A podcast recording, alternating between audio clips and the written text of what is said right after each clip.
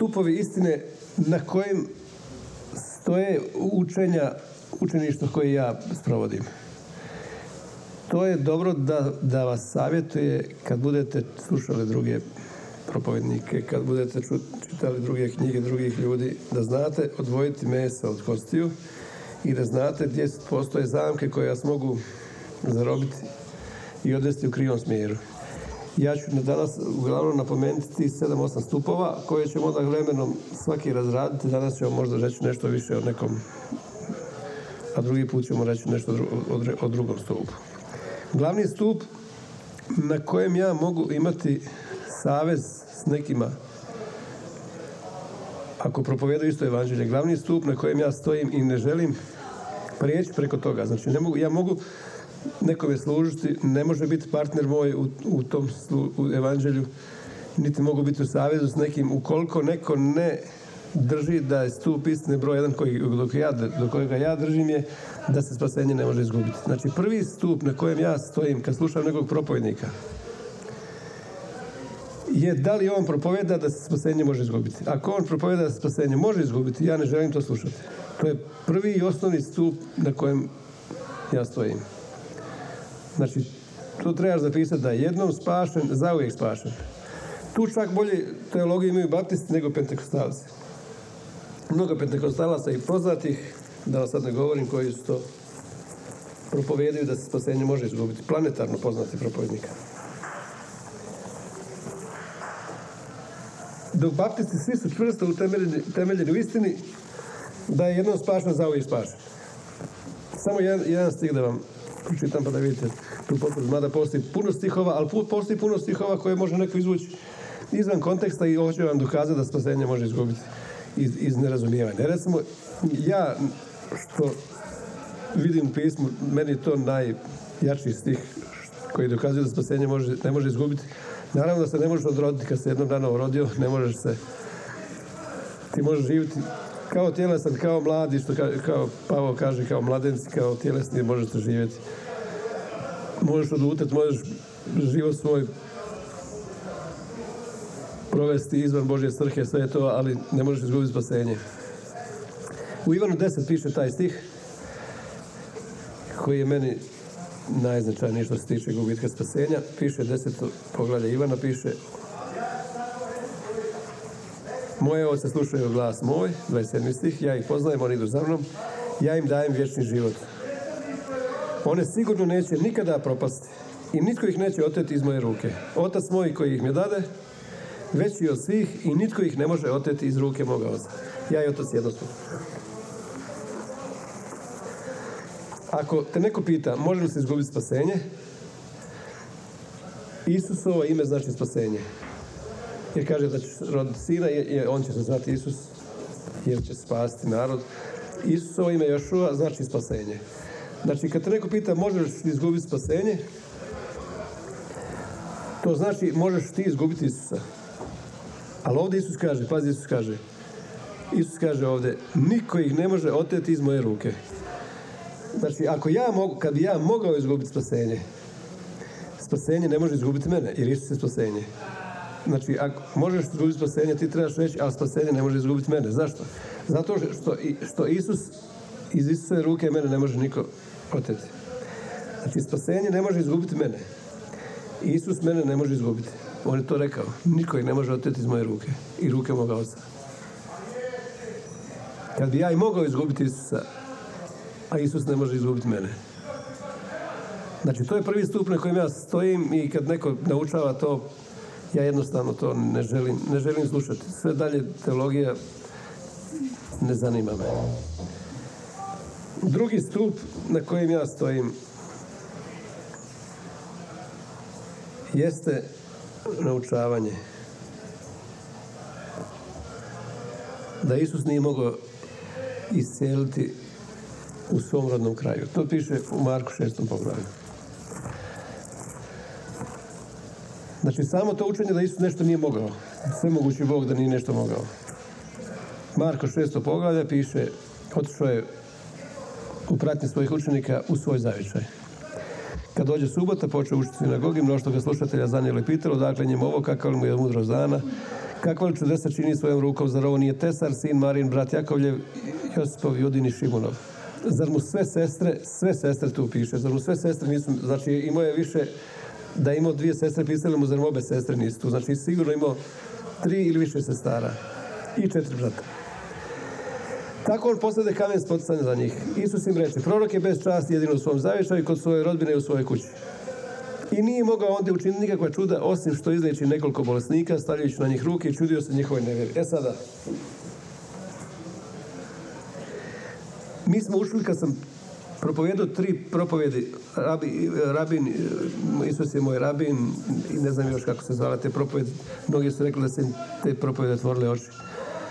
Ušli smo tu da iseljenje se može dogoditi kad neko u tom kanalu i bilo osoba koja se moli za bolesnog ili onaj koji je posrednik kao sirofeničanka za svojeg čer ili stotnik e, za svoga slugu ili ta osoba za koju se moli. Znači, bilo kao u tome lancu treba imati vjeru da bi se oslobodilo iseljenje kroz taj kanal. Znači, nekad Isus kaže tvoja te vjera ozdravila, u 70% slučajeva Isus je suvereno ozdravljao, a u nekoliko slučajeva treba posrednik da se neko iscijeli. Znači, Feničanka na nije ni znala tada da se za nju neko moli, niti je, stotnik, niti je stotnikov sluga, znao da se za njega moli, a svejedno je ozdravio. I mi smo imali prilike u svom životu kad se moliš za nekoga, pa on ozdravlja, nije ni znao. Znači, potrebno je da je Bog iz ljubavi hoće osloboditi i iscijeliti nekoga, samo da neko u tom kanalu vjeruje. Naj, ljudi koji nisu vjerovali za iseljenje nekoga su, kad se iseljenje nije dogodilo, onda su rekli, to nisi ti vjerovao. A radi se o tome da je on vjerovao, niko ne, ničija ne vjeruje, ne može spriječiti njegov vjeru. Znači, kad ti vjeruješ da je neko iseljen, kad se moliš za nekoga, ako ti stvarno vjeruješ, on će sigurno biti iseljen, bez obzira da on ne vjeruje. Zato su ljudi opravdavali sebe i rekli, eto nije vjerovao, pa nije iselio se. A pošto Isus ovdje piše, nije mogao iscijeliti nikakva čuda. Znači, ispalo bi ovdje, pazite čemu se radi, ispalo bi da, da on nije mogao iscijeliti zbog njihove nevjere. Jer vidite, ajmo pročitati peti i šesti stih, vidite kako je interesantno to. Ako nema otkrivenja, može lako to zaključiti čemu ja govorim. Nije mogao ondje učiniti nikakva čuda, osim što izliječi nekoliko bolesnika, stavljajući na njih ruke. I čudio se njihovoj nevjeri. Ispada ovdje. Mnogi zaključuju na osnovu ova dva stiha. Logično je da zbog nevjere tih ljudi za koji se Isus molio, on nije mogao to iscijeliti. I onda poznati propovjednici, neću opet govoriti koje je to da ih ne ogovaram, oni kažu, vidite ovdje piše, nije, ovdje ne piše da Isus nije želio. Znači on je želio, ali nije mogao zbog njihove nevjere. Onda treći propovjednici koji isto poznati govore koje sam slušao kažu oni nisu znali isticati njegovo pomazanje jer, nisu, jer zbog familijarnosti ga nisu prepoznali, držali su ga znamo ovo je Josipov sin, znamo je kad je bio mali šeto među nama šta on hoće sada a nisu znali da je on pomazanik, da je on Mesija i zbog toga što nisu ga prepoznali kao Mesiju pomazanika onda nisu iskoristili to što je on bio tu i onda nisu primili vjerom to da se on iscijeli. Međutim, nije ni to točno. Radilo se samo o ovome. Kad Isus piše, išao u svoje krajeve, svugdje iseljivo i svugdje iseljivo. Kad je došao u svoj kraj, nije bio prepoznat u svom zavičaju i došlo je nešto malo ljudi koji su god došli bili su iseljeni. I piše, nije mogao ondje učiniti nikakva čuda, osim što izliječi nekoliko bolesnika koji su došli na tu službu on iznajmio možda veliki prostor ili, ili nije iznajmio prostor, bilo što. Gdje god došao, svi su iseljeni. A sad ispao u njegovom kraju nisu bili svi iseljeni, kao nije on mogao. Nego radi se o tome zbog nevere njihove. Oni nisu mogli, nisu došli tamo gdje je on iseljivao i zbog njihove nevere on nije mogao sve iseliti. Inače, koji god došao, on je sve iselio. Razumijete? Imate li to logike? Jer je nemoguće da Isus nije mogao. Jer bilo ko u tom kanalu iseljenja, ako ima vjeru, iseljenje se događa. Jer u prvoj crkvi, ako ti nisi mogao iseliti, ti nisi bio kršćan. Znači, Isus je mogao. To je, to je od jedan stupova koji ja vidim kako čovjek ima oskrivenje u vezi toga. Da Isus nije mogao. I onda, jedan časopis kršćanski koji sam ja primao, ima na primjer naslov piše, poznati propovednic piše, naslov propoved piše Isusovi neuspjesi. I sad je to krivnja bilo što ljudi nisu imali vjeru, a Isus ih kao htio iseliti, ali eto nije mogao. Nisu vjerovali. Znači, nečija vjera ili nevjera uopće, za John Lake je rekao, sjećam se te priče da je čovjek otišao kod John Lake, rekao ja sam bio kod svih poznatih propovjednika i ništa se nije dogodilo, nikome nije mogao iseliti. Nećeš moći niti. Onda mu John Lake rekao, sjedi ovdje pokraj mene, ja ću vjerovati za tebe i za sebe i iscijelio zato što je on vjerovao. Jer niko ne može spriječiti, tvoju vjeru ne može spriječiti nečija nevjera. Zato što Bog se oslobađa vjerom. Znači, to je drugi stup. Jesmo razumjeli ovaj stup? Prvi stup je da je jednom spašen, za uvijek spašen. Drugi stup je da Isus je mogao sve iscijeliti. Treći stup. Treći stup na kojem ja isto ne želim slušati te teorije, a to je poznata GAP teorija, što znači jaz između prvog i drugog stiha, da je proteklo Biblije u poslanku, da je proteklo puno, mnogo godina. Znači u početku stvori Bog nebo i zemlju. Prvi stih. A drugi stih, zemlja bijaše pusta i prazna. Tama se prostirala nad bezdanom i duh Božji lebdio nad vodama. Znači, većina poznatih propovjednika, neću opet govoriti iz koje škole i koji poznati propovjednici, vi, vi bi se iznenadili kad vam ja to govorio. Najpoznatiji propovjednici koji ste vi ikada čuli, propovjeduju ovu krivu teoriju. Pa sad hoću ja, bitno je da ako ti slušaš to, da to nije istina. Zašto? Zato što će te ova laž odvesti u niz drugih laži koje, zbog koje ova neistina proizvodi druge laži. O tom se radi. Znači oni govore da je postala neka predadamska civilizacija. Znači prije nego što je Bog stvorio čovjeka Adama kako su mi, od, koje, iz, od jedne krvi smo svi mi razvili se od Adama, postala je neko drugo čovječanstvo i neki drugi čovjek, odnosno neka druga biće nalik na čovjeku. I onda je došao đavo, pao s neba i onda uništio cijelu tu, cijelu tu civilizaciju. Jer piše da kako, kako bi zemlja bila pusta i prazna, oni kažu zemlja bijaše pusta i prazna. Kako to sad Bog, Bog, Bog je stvorio nebo i zemlju, i drugi stih zemlja bila pusta i prazna. Znači oni govore da je đavo onda bačen s neba, uništio tu pred Adamovsku civilizaciju ljudi, uništio sve zemlje, sve raslinje i onda je bila zemlja pusta i prazna i onda Bog ponovo novu generaciju ljudi Bog stvara i to je Adam. I pazite čemu se to radi. Zašto? Zašto? Oni tumače ovo. Oni tumače u Izaji piše jedan stih da kad je Bog stvorio zemlju, nije stvorio pustu, nego je stvorio ugodnu za obitavanje. I oni to potkrepljuju da istina ono što oni govore. Ako je Bog stvorio zemlju ugodnu za obitavanje, nije stvorio pustu, nego je stvorio, stvorio je sa raslinjem, kako to da onda piše u drugom stihu odmah da je zemlja bila pusta i prazna? Znači, po njihovom je prošlo nekoliko tisuća godina od kad je prva civilizacija pred Adamovska bila, đavo zbačen s neba, uništio tu civilizaciju, uništio tu civilizaciju i zemlja bila pusta i prazna. Znači, to je njihova teorija. Ali poznati propovjednici koji, koji izučavaju samo postanak će vam dokazati da je zemlja stara samo 6000 godina, da Adam nije uopće tako živio kao što oni izmišljaju milioni godina i znanstvenici govore milioni godina, nego je zemlja stara samo 6000 godina, znači Adam je, Bog je Adama stvorio prije 6 godina i zemlja je stara 6000 godina i Bog je svaki dan stvarao i nije nikakvog razmaka bilo između prvog drugog stiha, nego Bog je postepeno stvarao to. Znači, zemlja je bila u početku pusta i prazna i onda piše prvi dan, pa drugi dan, pa treći dan, pa četvrti dan, pa peti dan, pa raslinje, pa... Razumijete? Tako da, e, o čemu se radi tu? Znači, koja je tu za, koja je zamka? Niz lažnih zaključaka možete izvesti ako mislite da postala predadamovska civilizacija, da postoji neko drugo čovječanstvo,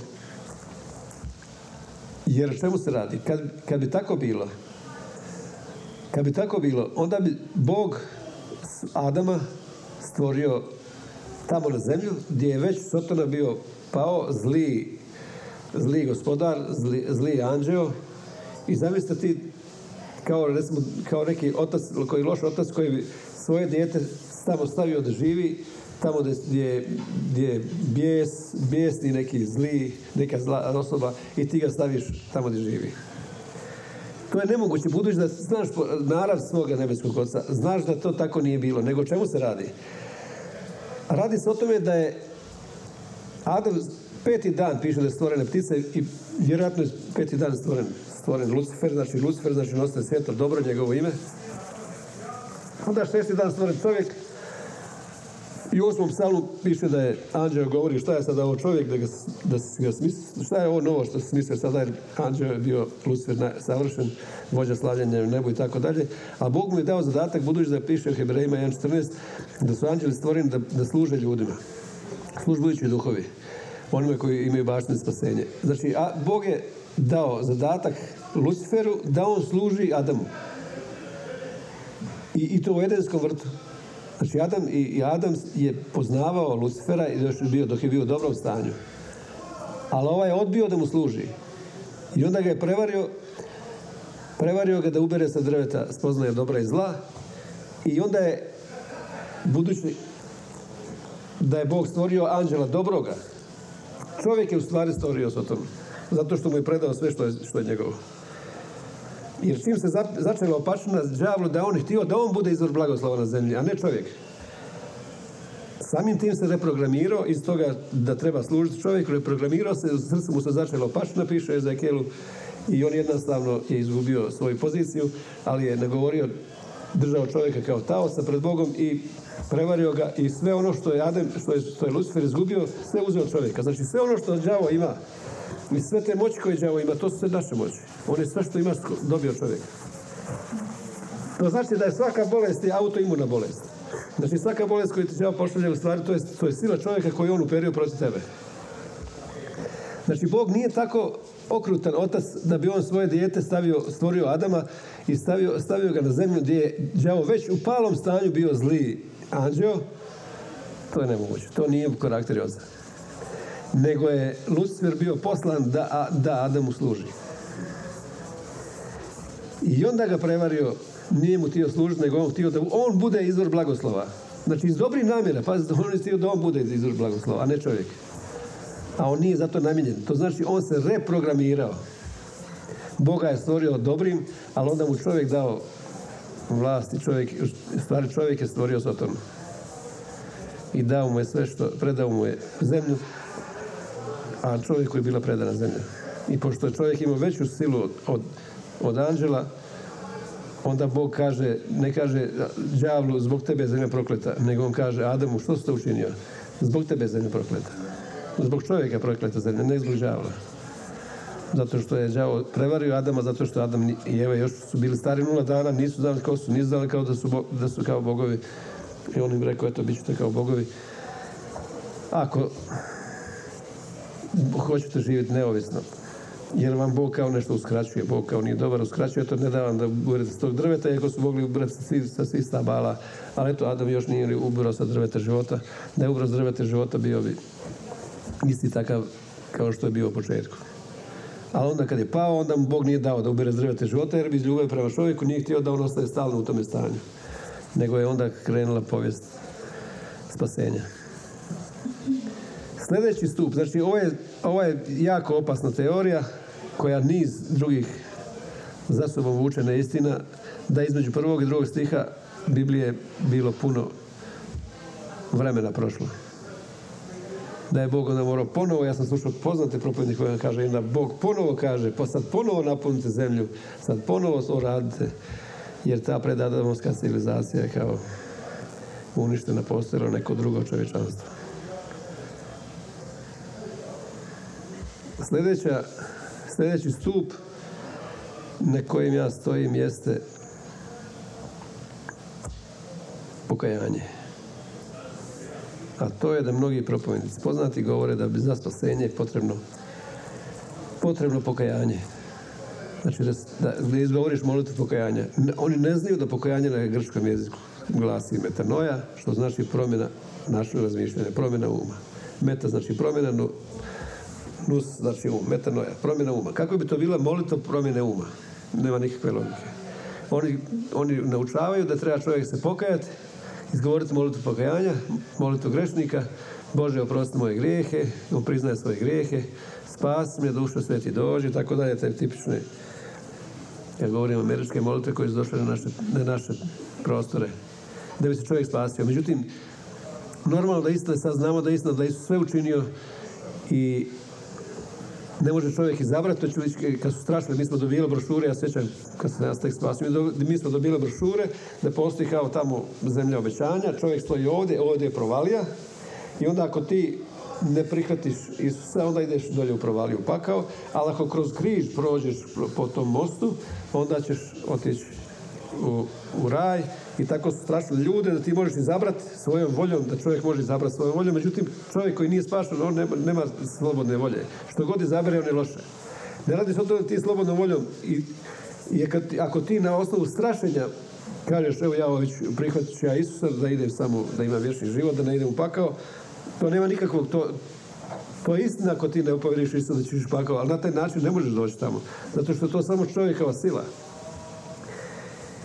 Jer samo dobrota Božja vodi obraćenju. Znači kad ti čuješ poruku ljubavi i dobroti Božjoj na križu, sad to vodi obraćenju. Ali Isus je izabrao za sve nas. Kad je Isus izabrao? Kad je rekao, oče ne moja volja nego tvoja volja. A očeva volja u Timoteju i Petrovu piše da je očeva volja da hoće da se svi spase i da niko ne izgubi se, nego da dođu se potpuno spoznaje istine. Znači, Bog hoće da se svi spase. Isus je rekao, ne moja volja, nego tvoja volja, a tvoja volja da se ljudi spase. Znači, pred Bogom je, Bog je želi da se svi ljudi spase i to nije izbor čovjeka, nego to je izbor Boga. A onda ovisi samo da li si to čuo. Vjera srca postiže pravednost, a priznanje usta spasenje. Kad je Petar propovedao u Kornelijevoj kući u dijelima 10, niko se nije kajao, niko nije molite, nikako molio, nego su oni čuli Petrovu propovjed koja je trajala možda desetak minuta i Duh Sveti si išao na sve i svi se spasili. Zato što Duh Sveti govori ljudskom srcu i kad čovjek spozna istinu, on u tom trenutku postaje već drugo biće. Doživi, doživi radost i on, i on samo treba reći, ja, to je to. Da, to je to. Čuje tu istinu. Hajde vam dokažem da vidite kako, što, što znači pokajanje. Luk 15 otvori da vidiš. Da vidiš kako se ovca pokajala. U tom Luk 15 izgubljena ovca, izgubljena drahma, izgubljeni sin. Oštećena strana je jednom Isus, jednom Duh Sveti, jednom Otac. Nije drahma oštećena strana, niti oštećena, nego ona je oštećena onaj koji je izgubio nešto. On je oštećen. Pazite što da piše. Svi carnici i grešnici približavali se Isusu da ga čuju. A farizeji i književci mrmljali. Ovaj prima grešnike i jede s njima. Tada im reče Isus ovu usporedbu. Tko od vas, ako ima sto ovaca, pa izgubi jednu, ne ostaju pustni 99, ne ide za izgubljenom, dok je ne nađe. A kad je nađe, stavi je pun veselja na svoje ramena, te čim dođe kući, pozove prijatelje, susjede, pa im rekne, radujte se sa mnom jer sam našao svoju izgubljenu ovcu. Kaže vam, tako će biti veće veselje na nebu zbog jednog grešnika koji se obrati, nego zbog 99 pravednika kojim ne treba obraćenje ili pokajanje. Šta je sada ovca radila? Pazite ovdje. Pastir, Isus koji je ovdje pastir, piše ovdje da je on izgubio jednu ovcu.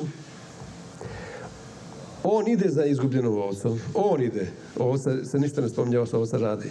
Dok je ne nađe, nema odmora dok je ne nađe. A kad je nađe, znači on je i nađe, on je i stavi pun veselja na ramena, a ne piše da ovca mu skoči na ramena.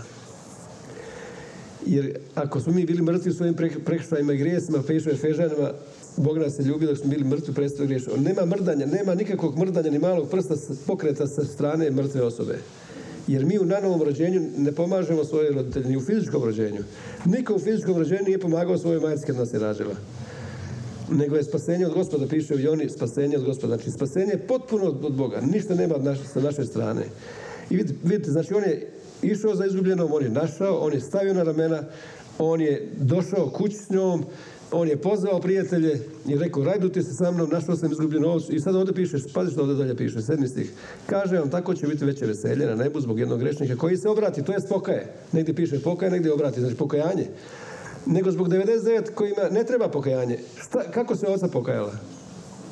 Ajmo sad razmisliti kako se oca ovdje pokajala. Samo posle da se nađe. Pa je, ovdje, je li kakvog bilo ovdje pokreta ili, ili rada sa strane ovce? Šta si ti uradio za svoje spasenje? Ti si čuo radosnu vijest i rekao si, bio sam slijep, sad vidim, to je to, to je istina. Znači, šta je ovdje ovce radila da, da se pokaje? Ništa. Samo je dopustila da se nađe. Dopustila da je stavi na ramena i da odnese tamo u, u Božju kuću i da tamo bude veselje, da svoje pozove prijatelje, oca i, i, i duha svetoga. Radujte sa mnom, našao sam izgubljenu ovcu. To piše pokajanje. Evo piše, gdje treba pokajanje. Tako biva svima koji, koji se pokaju i 99, 99 pravednih kojim ne treba pokajanje. Što je oca napravila? Ništa. Eto, to vam je pokajanje. Pokajanje. Promjena uma. Sljedeći stup na kojem stoji ovo učeništvo je ispovjedanje grijeha. Ono što mnogi brkaju, da u recimo Markovo evanđelju počinje tamo da su dolazili ljudi, židovi dolazili na ispovjedanje grijeha, kajali se za grijehe. Pa u Luke 18 piše da, je, da su bili carinik, da je grešnik bio, pa se lupao u prsa i govorio Bože smiluj se meni. Pa onda piše, o nisam dosta da uđeš po moj krov. Šta piše u Marku kako su dolazili i, i svoje grijehe na Jordanu. On ih je krstio rijeci Jordanu dok su oni ispovijedali svoje grijehe. I mnoge crkve danas naučavaju da treba ispovijedati svoje grijehe, čak u nekim crkvama javno ispovijedaju grijehe, čak onda dovedu ih naprijed da javno priznavaju svoje grijehe, ispovijedaju kao da bi im Bog oprostio. Dovode ljude u tako nezgodnu situaciju da javno ispovijedaju svoje grijehe. Onda ljudi kažu, pa ja koliko ću ispovijedati svoje grijehe? Zašto bi to javno... Ali ne treba ni koliko ću ispovijedati svoje grijehe. Ovo su, ovo su židovi bili u Markovoj evanđelji koji su na Jom Kipur i priznavali svoje grijehe i onda moj grijeh, moj grijeh, moj preveliki grijeh. Znači, nema ispovjedanja grijeha, nema priznanja grijeha. Hajde da vam pročitam u Hebrejima, što znači Novi Zavjet. Hebrejima 10. poglavlje, 17. stih i 18. stih.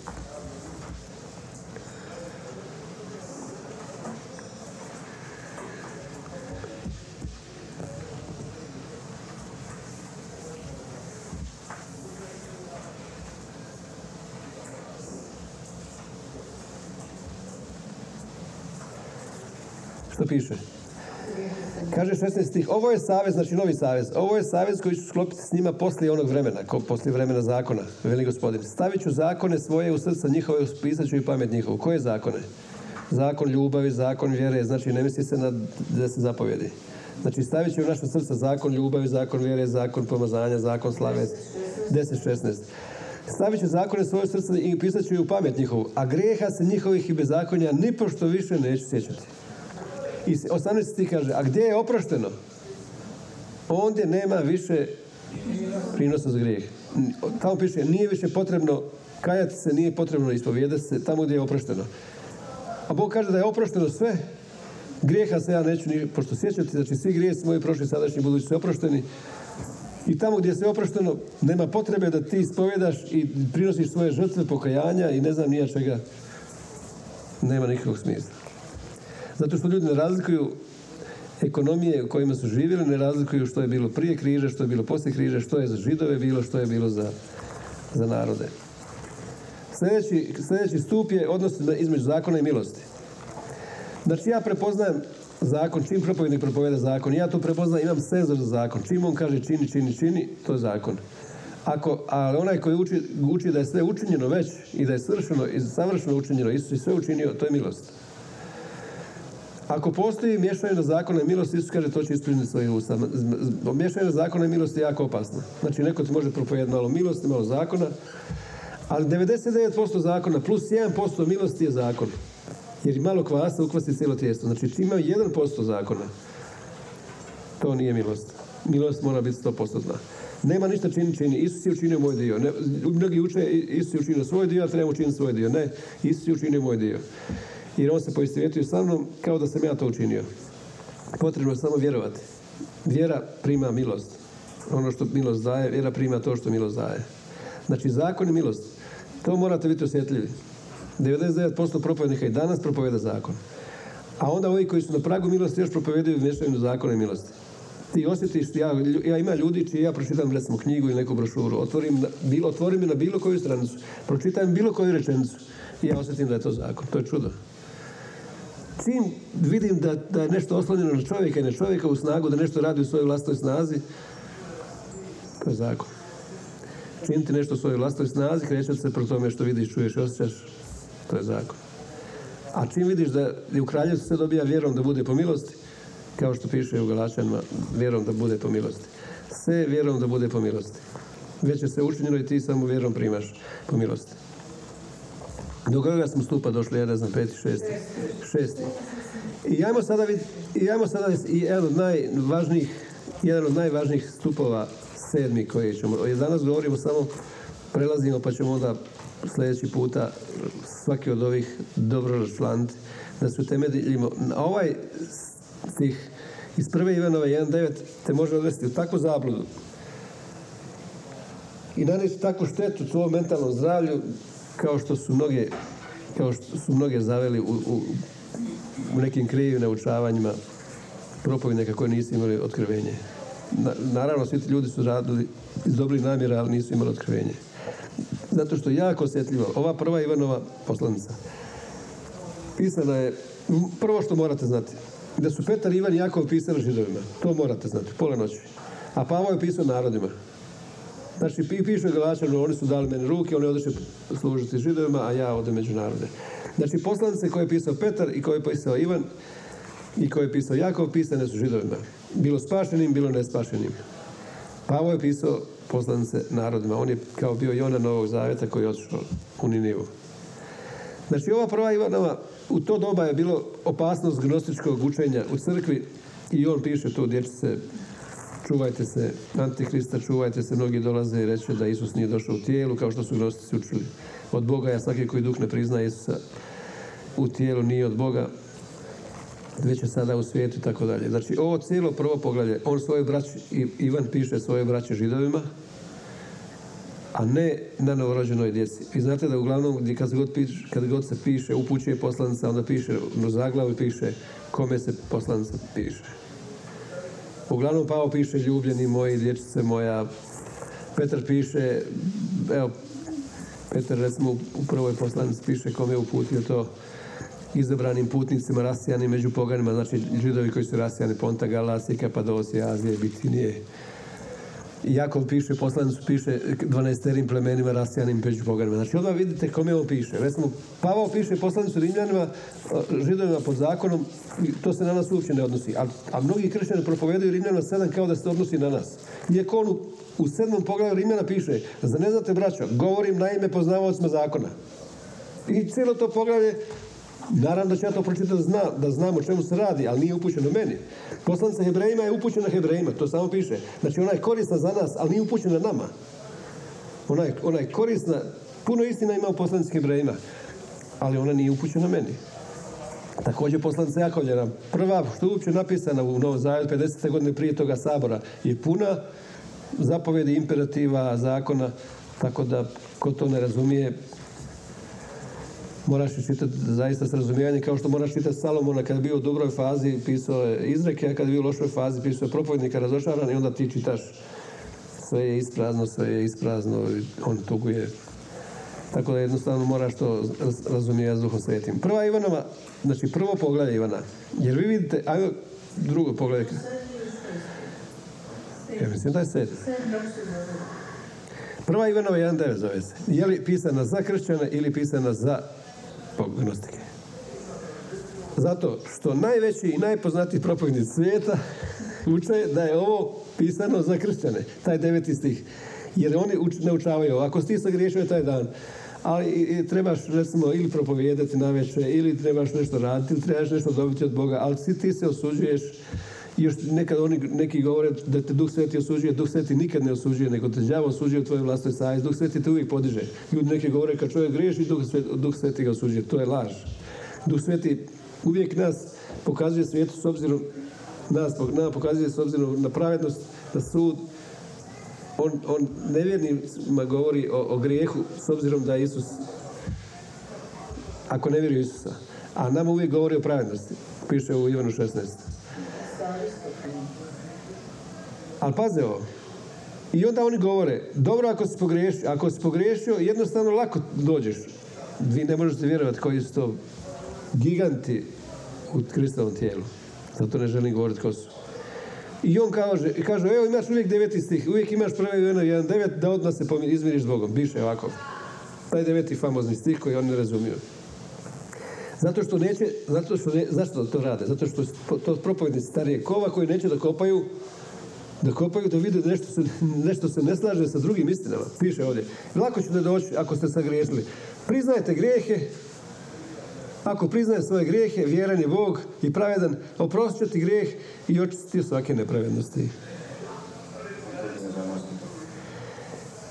Znači, radi se o tom da kad mi pogriješimo, mi ćemo priznati grijeh, Bog je pravedan i oprostit će mi grijeh i očistiti od nepravednosti. A još je Daniel govorio, prorok Daniel je govorio da će kad Isus dođe on ustanoviti vječnu pravednost. To znači imat ćeš vječnu pravednost koju nikad ne možeš izgubiti. Iz ovoga stiha bi ispalo da ja mogu izgubiti pravednost, a kad priznam svoj grijeh, Bog je vjeran i pravedan, oprostit mi grijeh i očistne od nepravednosti. To znači da sam ja pravednost izgubio, pa sam postao nepravedan, a onda ponovo ako ja priznam grijeh, onda ću opet ustanoviti pravednost. Kako krivo. Ali kad vidiš kako počinje drugo poglavlje, piše dječice moja, a ovo vam pišem da ne počinjete grijehe. Ali ako koji počini grijeh, ne piše ni kajajte se, ni priznajte svoje grijehe, nego piše ako i počneš grijeh, imamo zagovornika kod osa Isusa Krista pravednika. On je žrtva pomirica za naše grijehe, ne samo za naše grijehe, nego za grijehe svega svijeta. A ako vidite kako počinje prvi, prvo poglavlje prve Ivanove, nigdje ne piše ni ljubljeni moji, ni dječice moja, ni sveti, kao što pišu svi, nego, nego kako počinje prvo? prvo? Ono što je bilo od početka, što smo čuli, što smo svojim očima vidjeli, što smo promatrali, što su naše riječi opipale. Pazi ovo. Zašto on, zašto on ovo gnosticima piše? Zato što je htio reći da Isus došao u tijelu. Znači mi smo opipali, vidjelo ovo piše. Naše su ruke opipale. Znači mi smo hodili pored Isusa, ovi koji su bili živi apostoli u Isusovo vrijeme. Mi smo opipali o riječi života. Da, život se očito, mi smo ga vidjeli i svjedočimo. I ne samo da sam ga vidio, nego ja ga ja opipao ni tjelesa. Znači ne mogao sam ga tak, taktilno ga mogu dirnuti. Znači on je u tijelu bio. Jer su nosili govorili da je duh dobar, a materija loša. Zla. Bog zla i Bog dobra. I svjedočimo za njega navješćujemo život vječni koji bijaš kod osa koji se naime očitovao. Što smo vidjeli i čuli, što navješćujemo vama da i vi imate s nama zajedništvo. Otac, Duh Sveti, Sin i ja. A naše je zajedništvo, koji nije, sa Otcem, Sinom, njegovim Isusom Kristom. Mi vam ovo pišemo da vaša radost bude potpuna kod nas piše naša, ali treba vaša. Mi, ko mi, Otac, Sin, Duh Sveti i ja, mi zajedno pišemo vama, draga braćo židovi, koji ste još u gnostičkoj nauci, da vaša radost bude potpuna, da i vi možete imati to isto zajedništvo. A ovo je poruka koju smo čuli od njega i koju vam objavljujemo. Bog je svjetlo i nikakve tame u njemu nema. Samo dva, na dva mjesta piše što je Bog. Bog je svjetlo i Bog je ljubav. Ništa drugo. Nije, u Bibliji cijeloj ne piše nigdje nikakva druga izjava. Samo piše Bog je svjetlo i Bog je ljubav. Znači to možete uvijek zamijeniti. Gdje piše Bog, ti možeš staviti ljubav. Gdje piše Bog, ti možeš staviti svjetlo. Bog je svjetlo i nikakve tame u njemu nema. Ali u prvoj Solunjana 5.5 piše i u Efežana piše vi ste nekada bili tama, ne piše bili ste u tami, nego ste bili tama, a sada ste svjetlo. A piše u Solunjana da smo mi sinovi svjetla i da smo svjetlo. I Isus je rekao ja sam svjetlo svjetla i vi ste svjetlo. Znači mi smo svjetlo i nema nikakve tame ni u nama. I onda sada ovo što ljudi ne, ne znaju pročitati ovaj šest, ajmo sad dalje, ovo, moramo danas razjasniti da vam postane jasno. Jer ovo je toliko nerazumljivo, ako neko ko to ne razumije, ne objasni, ne, stalno će se biti u zabludi. Ajmo polako čitati. Piše ako tvrdimo da smo u s njim, a živimo u tami, lažemo i ne postupamo prema istini. Ali ako u svjetlu živimo, kao što je on u svjetlu, u zajednici smo jedan s drugim krv nas njegova čisti od svakog grijeha. Ako tvrdimo da grijeha nemamo, sami sebe varamo, a u nama nema istine. Ako priznamo svoje grijehe, vjerujem on pravedan, oprosti nam grijehe i očisti nas svake nepravednosti. Ako tvrdimo da nismo se griješili, njega pravimo lašcem i njegove riječi nema u nama. Ako ovo ne čitamo s Duhom Svetim, ako nemamo otkrivenje, nijedan od ovih stihova nam neće biti apsolutno jasan, nego i zato što svaki je suprotan sljedećem. Ispada da Biblija govori sama suprotno protiv sebe. Evo, evo zašto, kako treba to tumačiti. Ovaj šesti stih piše, ako tvrdimo da smo zajedno s njim, a živimo u tami, lažemo i ne postupamo prema istini. Znači, gnostici su tvrdili da oni žive s Bogom, da oni su s Bogom.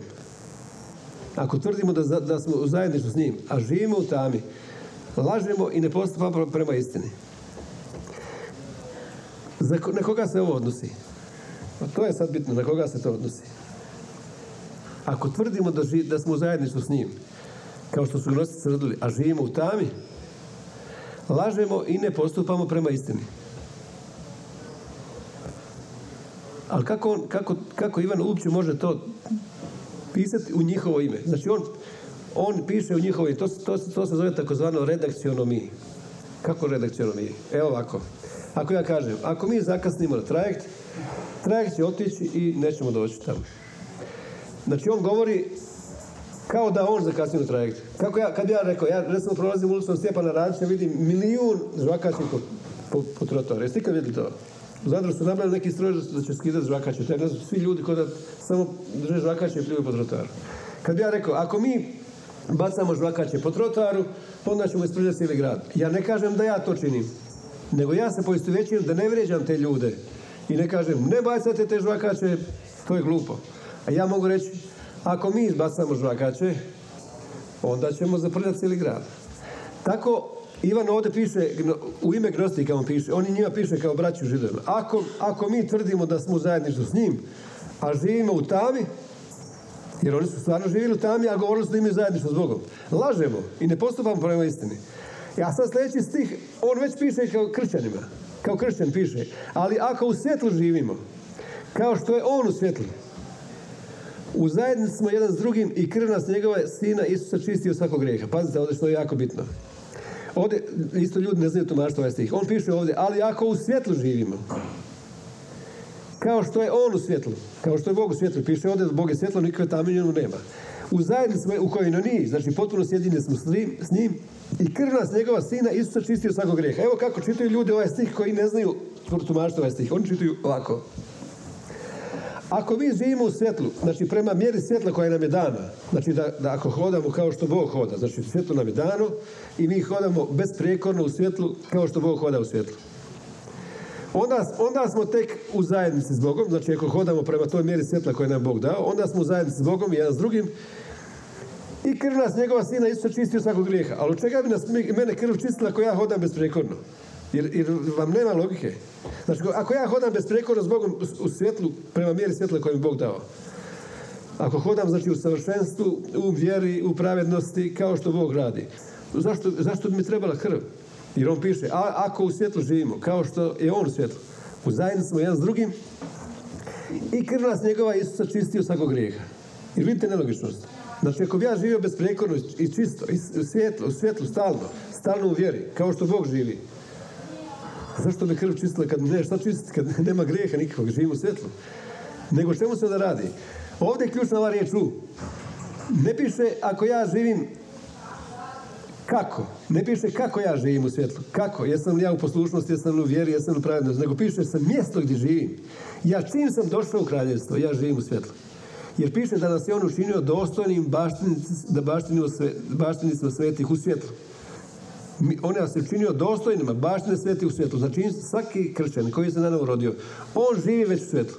Bez obzira da li on griješio ili griješio, njegova pozicija on živi u svjetlu. On je svjetlo i živi u svjetlu. I Isus je onoj ženi rekao, kad je pisao po, po podu i rekao, idi ne griješi više. Onoj ženi bludnici što su je doveli u preljubu uhvaćenu. I on je rekao, ja sam svjetlo svijeta, ko, ko mene slijedi, nikada više nema šanse da će živjeti u tami, nego će imati svjetlo života. Nikada više. Znači, ti kad se nanovo rodio, ti ćeš stalno živjeti u svijetu, jer to nije pitanje kako ti živiš. Da li živiš tjelesno, da li griješiš, da li ne griješiš, nego je mjesto, pitanje je gdje ti živiš. To znači mi živimo stalno u svjetlu. Čim si nanovo rođen, ti živiš u svjetlu, ti svjetlo od svjetla. I živiš. I onda ima smisla kad vidio ovo, ako, ali ako mi živimo u svjetlu, živimo, kao što je Bog u svjetlu, znači pitanje je mjesto, a ne kako živim, onda sam zajedno s njim. I mogu onda i griješiti. U tom trenutku ja kad griješim, ja sam u svijetu, krv me njegova stalno održava čistim, a ne da me čisti. Jedna od, grešaka kako ljudi uče u recimo pentekostnim crkvama. Kad god pogriješe, onda govore, govore o oče, očisti me svojom krvlju, očisti me svojom krvlju. Ne, to netočno je. Krv je samo jednom te očistila i održava te čistim.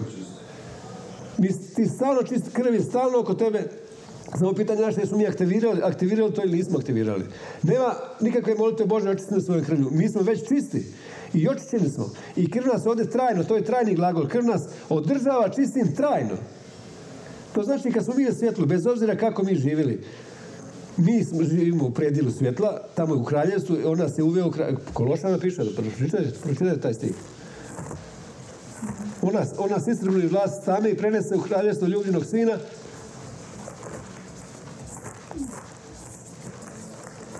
Prvo, prvo pogledaj Kološana 13 dva, piše ona stistranu iz vlast stane i prenese u kraljevstvo svog ljubljenog sina u kojem imamo okrupljenje oproštenje grijeha. A prethodni stih piše da radosno zahvaljujemo ocu koji nas učini dostojnima. Znači, koliko ste čuli religijezno crkve da piše oče, nisam dostojan poduđeš pod moj krov, nisam dostojan. A ona se učinio dostojnima. Čega? Sudioništva baštine svetih u gdje? U svjetlu. Jel piše to? Učinio nas je dostojnima, on nas je učinio dostojnima sudioništva u baštini svetih u svjetlu. Istrignuo nas je zla stane i prenio kraljevstvo sina ljubavi svoje. I sad vidite ovdje, znači mi smo u baštini, u svet, živimo kao sveti u svjetlu. I bez obzira mi možemo griješiti, piše ovdje, Isus kaže, ako tvrdimo, ako tvrdimo da grijeha nemamo, sami se varamo. Znači, iako kaže, mi uistinu često svi griješimo. Što znači da griješimo? Naravno, sve što nije po vjeri je grijeh. Znači, mi ne živimo besprekorno, svak nema toga čovjeka koji besprekorno živi da živi ta, totalno bez griješenja. Jer sve što nije po vjeri je pogrešno. Tako Pavo kaže, sve što nije po vjeri je grijeh. Ali mi u tom hodu mi ne preispitujemo sebe, nego mi hodamo, živimo spontano, znamo da smo u svjetlu i znamo, imamo sigurnost da nas krv Isusa održava stalno čistim. Ako hodamo, ako smo spašeni, ako živimo u svjetlu. Ne samo to, pogledaj što piše u Izlazku 28. Otvori Izlazak 28. Ima li ovo smisla? To je pitanje slobode, jer pazi ovo, ako ti stalno sebe preispituješ i ako priznaješ grijehe, to te može odvesti u potpuno ropstvo. Izlazak 28. Izlazak 28, 38, 36 stih.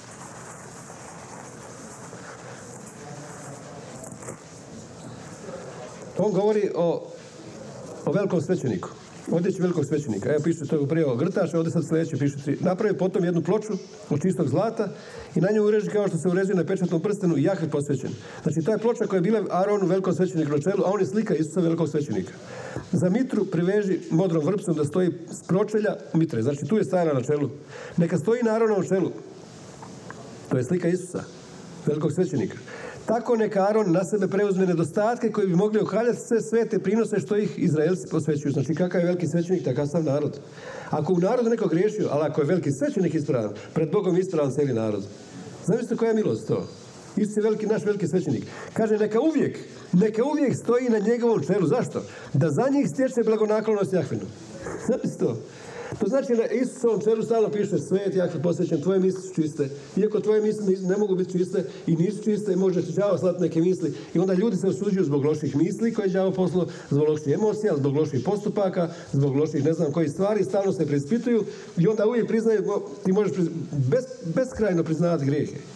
Znači svaku pogrešnu misl, svaki pogrešni postupak, svaki pogrešnu emociju, svako pogrešno ponašanje, pa ko je, ko je mislio da ovo za vjernike, ko je mislio za kršćane ovaj stih, njega to može odvesti lako da, da se koncentrira samo na grijehe i da hoće da bude živ bez, besprijekornim čistim životom, da bude, da bude, da se posvećuje, da bude sve, da bude čist, da bude savršen. Ono što ga Bog nas već učinio s tim.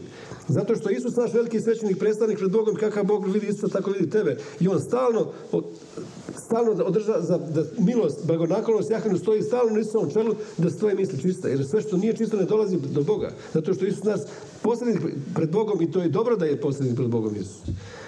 Znači radi se o tome da ovaj stih uopće nije za kršćane. A ti čuješ ljude, onda ti, ajmo, ajmo onda griješiti, pa ćemo opet ispovijedati svoje grijehe, priznavati grijehe, onda će on čistiti nas od nepravednosti i e, čistit će nepravednosti opraštati grijehe, pa zar to nije većinska religija? Moj grijeh, moj, ajmo griješiti, pa ćemo otići, ćemo ispovijedati grijehe, ja sam veliki vjernik i odem se redovno ispovijedati, onda ćemo opet nastaviti griješiti. Pa gdje je to, kako je to smisao? To nema ni na novog rođenja onda. Ako sam u svjetlu, kao što on u svjetlu, onda smo u zajednici jedan s drugim i krv nas njegova neprestano održava čistim, zato što u ovom životu normalno da u istinu često griješimo i onda piše dalje on. Ako tvrdimo da grijeha nemamo, sami sebe varamo i nama nema istine, jer su grosti da, da oni nemaju grijeha. Oni su rekli da oni razum mogu upoznati i da oni nemaju grijeha. Ali paz, dalje ovo. Oni su tvrdili da nemaju grijeha, istočnog grijeha. Da oni nemaju istočnog grijeha. Oni, kad je Adam pao, po zakonu nasljeđa, svi su rođeni sa sotonskom naravi. Svi su imali sa, rođeni sa, sa istom naravi s kojim je Adam pao. Ali oni su govorili da oni nemaju iskonskog grijeha. Tako i, većinska crkva nije znala kako to je da iz čista se može roditi nečisto. Jer piše Job, ne može se iz, čist, iz nečistog roditi čisto. Ili nisu znali kako iz Marijine utrobe koja je nečista, kako se može roditi Isus koji, koji je čist. Pa su onda izmislili da je Marija rođena čista od svojih roditelja, bezgrešno začela od svojih roditelja, da bi onda ona mogla roditi Isusa. Da nisu znali da Isus zaobišao palu ljudsku narav i krv Isusa nije, krv majke se ne miješa sa krvi djeteta, Bog je pa, zaobišao palu ljudsku narav i Isus se rodio iz te utrobe. Potpuno čisti svijet, zaobišao palu ljudsku narav. Oni su tvrdili da oni nemaju iskonskog grijeha, onoga prvog, prvog grijeha koji je nastao za Adamovim padom. Sami se varamo i nema istine. I onda pazi dalje što piše. deseti stih. Ako tvrdimo da nismo sagriješili, misli se u Adamu. U Adamu sagriješili. Piše da u Adamu svi sagriješili na pet. Ako tvrdimo da nismo sagriješili u Adamu, Boga pravimo lašcem i njegove riječi nema u, nema, u nama nema. Jer pazi sad ovo. Ako ja tvrdim da je nama sve oprošteno, jer piše tamo gdje je oprošteno, nema više potrebe prinosa za grijeh. Ako to Hebrejima piše, da je to novi, novi zavjet, tamo gdje je oprošteno nema prinosa za grijeh, zašto bi onda ja priznava svoje grijehe i vrijedno pravedan oprošćeno grijehe? Kako to? Pazi što piše u Efežanima, prvo poglavlje. Koje je bogatstvo Božje milosti? Prvo poglavlje, sedmi stih Efežanima, pogledaj to. Ovo je beseda kršćanstva, ali ovo, ja, ovo su jako osjetljive stvari. Zato što, zato što ćete u svijetu kad slušate ljude i onda ljudi će vas moći zbuniti ako niste utemeljeni u ovim, ovim osnovama. Piše da u, Isusu imamo otkupljenje njegovom krvlju, oproštenje grijeha prema bogatstvu njegove milosti. Jer vidite to? Znači ja u Isusu imam već oproštenje grijeha. 1.7, Efežana 1.7. Imamo, on nas prihvati u ljubljenome, u kome imamo otkupljenje njegovom krvlju, oproštenje grijeha prema bogatstvu njegove milosti. Ajde otvori Kološane, Kološane 2.13.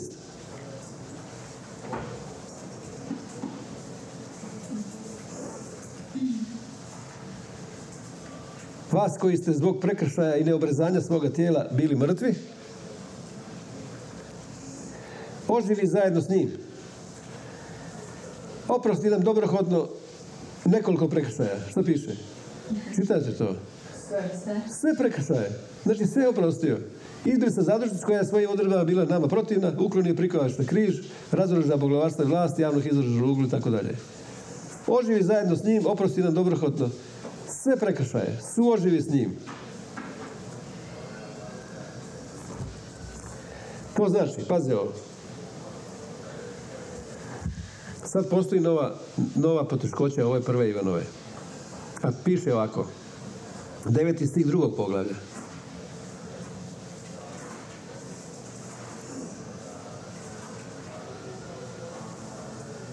Tko tvrdi da je u svjetlu, a mrzi svog brata, još uvijek je u tami. Kako sad to?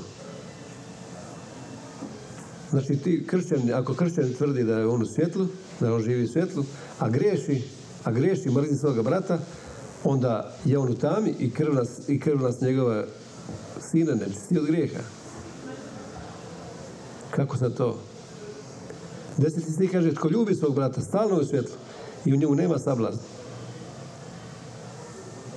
O čemu se tu radi?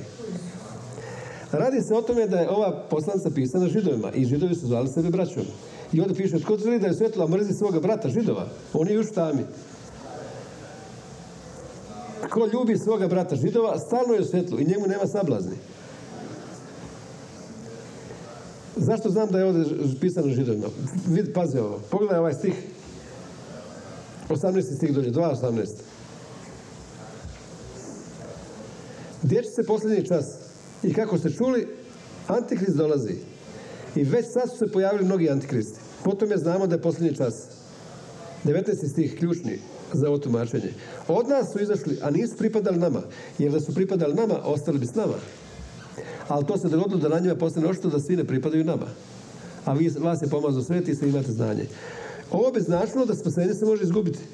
Da su neki postali antikristi, da su od nas izašli, pazi ovo piše, od nas izašli, a nisu pripadali nama, jer da su pripadali nama, ostali bi s nama. Ispalo je da neko može izgubiti spasenje, a radi se ovo da su ovi gnostici, od, odakle su izašli? Iz židova. Ne od spašenih ljudi, nego od židova. Od nas su izašli, znači bili su židovi, ti gnostici koji, su židovi bili, a propovedali su gnostičku nauku koja do dan danas ušla u crku i sa legalizmom i zakonstvom najviše šteti crkvu te, te dvije grane satonske nauke, gnosticizam i legalizam. Od nas su izašli, a nisu pripadali nama, jer da su pripadali nama, ostali bi s nama. Antikrist dolazi, već sada pojavili mnogi antikristi, potom je, znamo da je posljednji čas, i onda piše ovamo u, četiri Dva piše po ovome, poznajete Boži duh. Svaki duh koji priznaje Isus Krist došao je u tijelu od Boga je, svaki duh koji takvi ne prizna Isusa nije od Boga i ovo je, zašto je ovo bitno? Zato što je bitno da Isus nije mogao imati autoritet na zemlji ako nije rođen u tijelu. Jer na zemlji ima autoritet samo osoba koja je izašla kroz ženu. U ova, ovaj opšnjak se ulazi kroz ženu i đavo je došao kroz zmiju. I on nema autoritet na zemlji. On nema rodni list za zemlji i nema, i nema vlasti. Zato ti imaš autoritet jer imaš ovo tijelo rođeno žene i onda možeš do, pošalje se strah, ti ga možeš da ne primiš. Imaš autoritet da ga ne primiš. Zato što imaš ti autoritet, ti, ti si osoba koja odlučuje da primiš i ne primiš paket. Zato što si rođen u tijelu. Isus je rođen u tijelu i imao je autoritet na zemlji. Kad je uskrslo ima proslavljeno tijelo, rekao sam nijedno čudo nije učinio, 40 dana hodao učio u kraljevstvu, ali nije učinio nijedno čudo. Zašto? Zato što je još koncesija koja je predana čovjeku nije istekla. Tek kad dođe tisućgodišnje kraljevstvo, kad svi dođemo sa Isusom na uzadnju proslavljenim tijelima, onda ćemo vladati, jer čovjek više neće vladati na zemlji. Nego nova, nova bića, nova vrsta u proslavljenom tijelu. Isus je došao u tijelu i on je rekao u Ivanu 10, u ovaj opštinjak se ulazi kroz ženu, da bi mogao vladati na zemlji. I sad pazi, pročitaj druga, druga Ivanova 2.12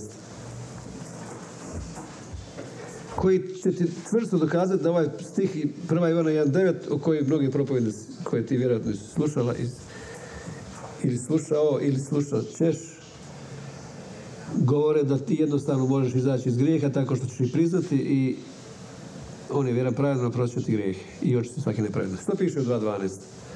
Gdje se moje piše vam, jer su vam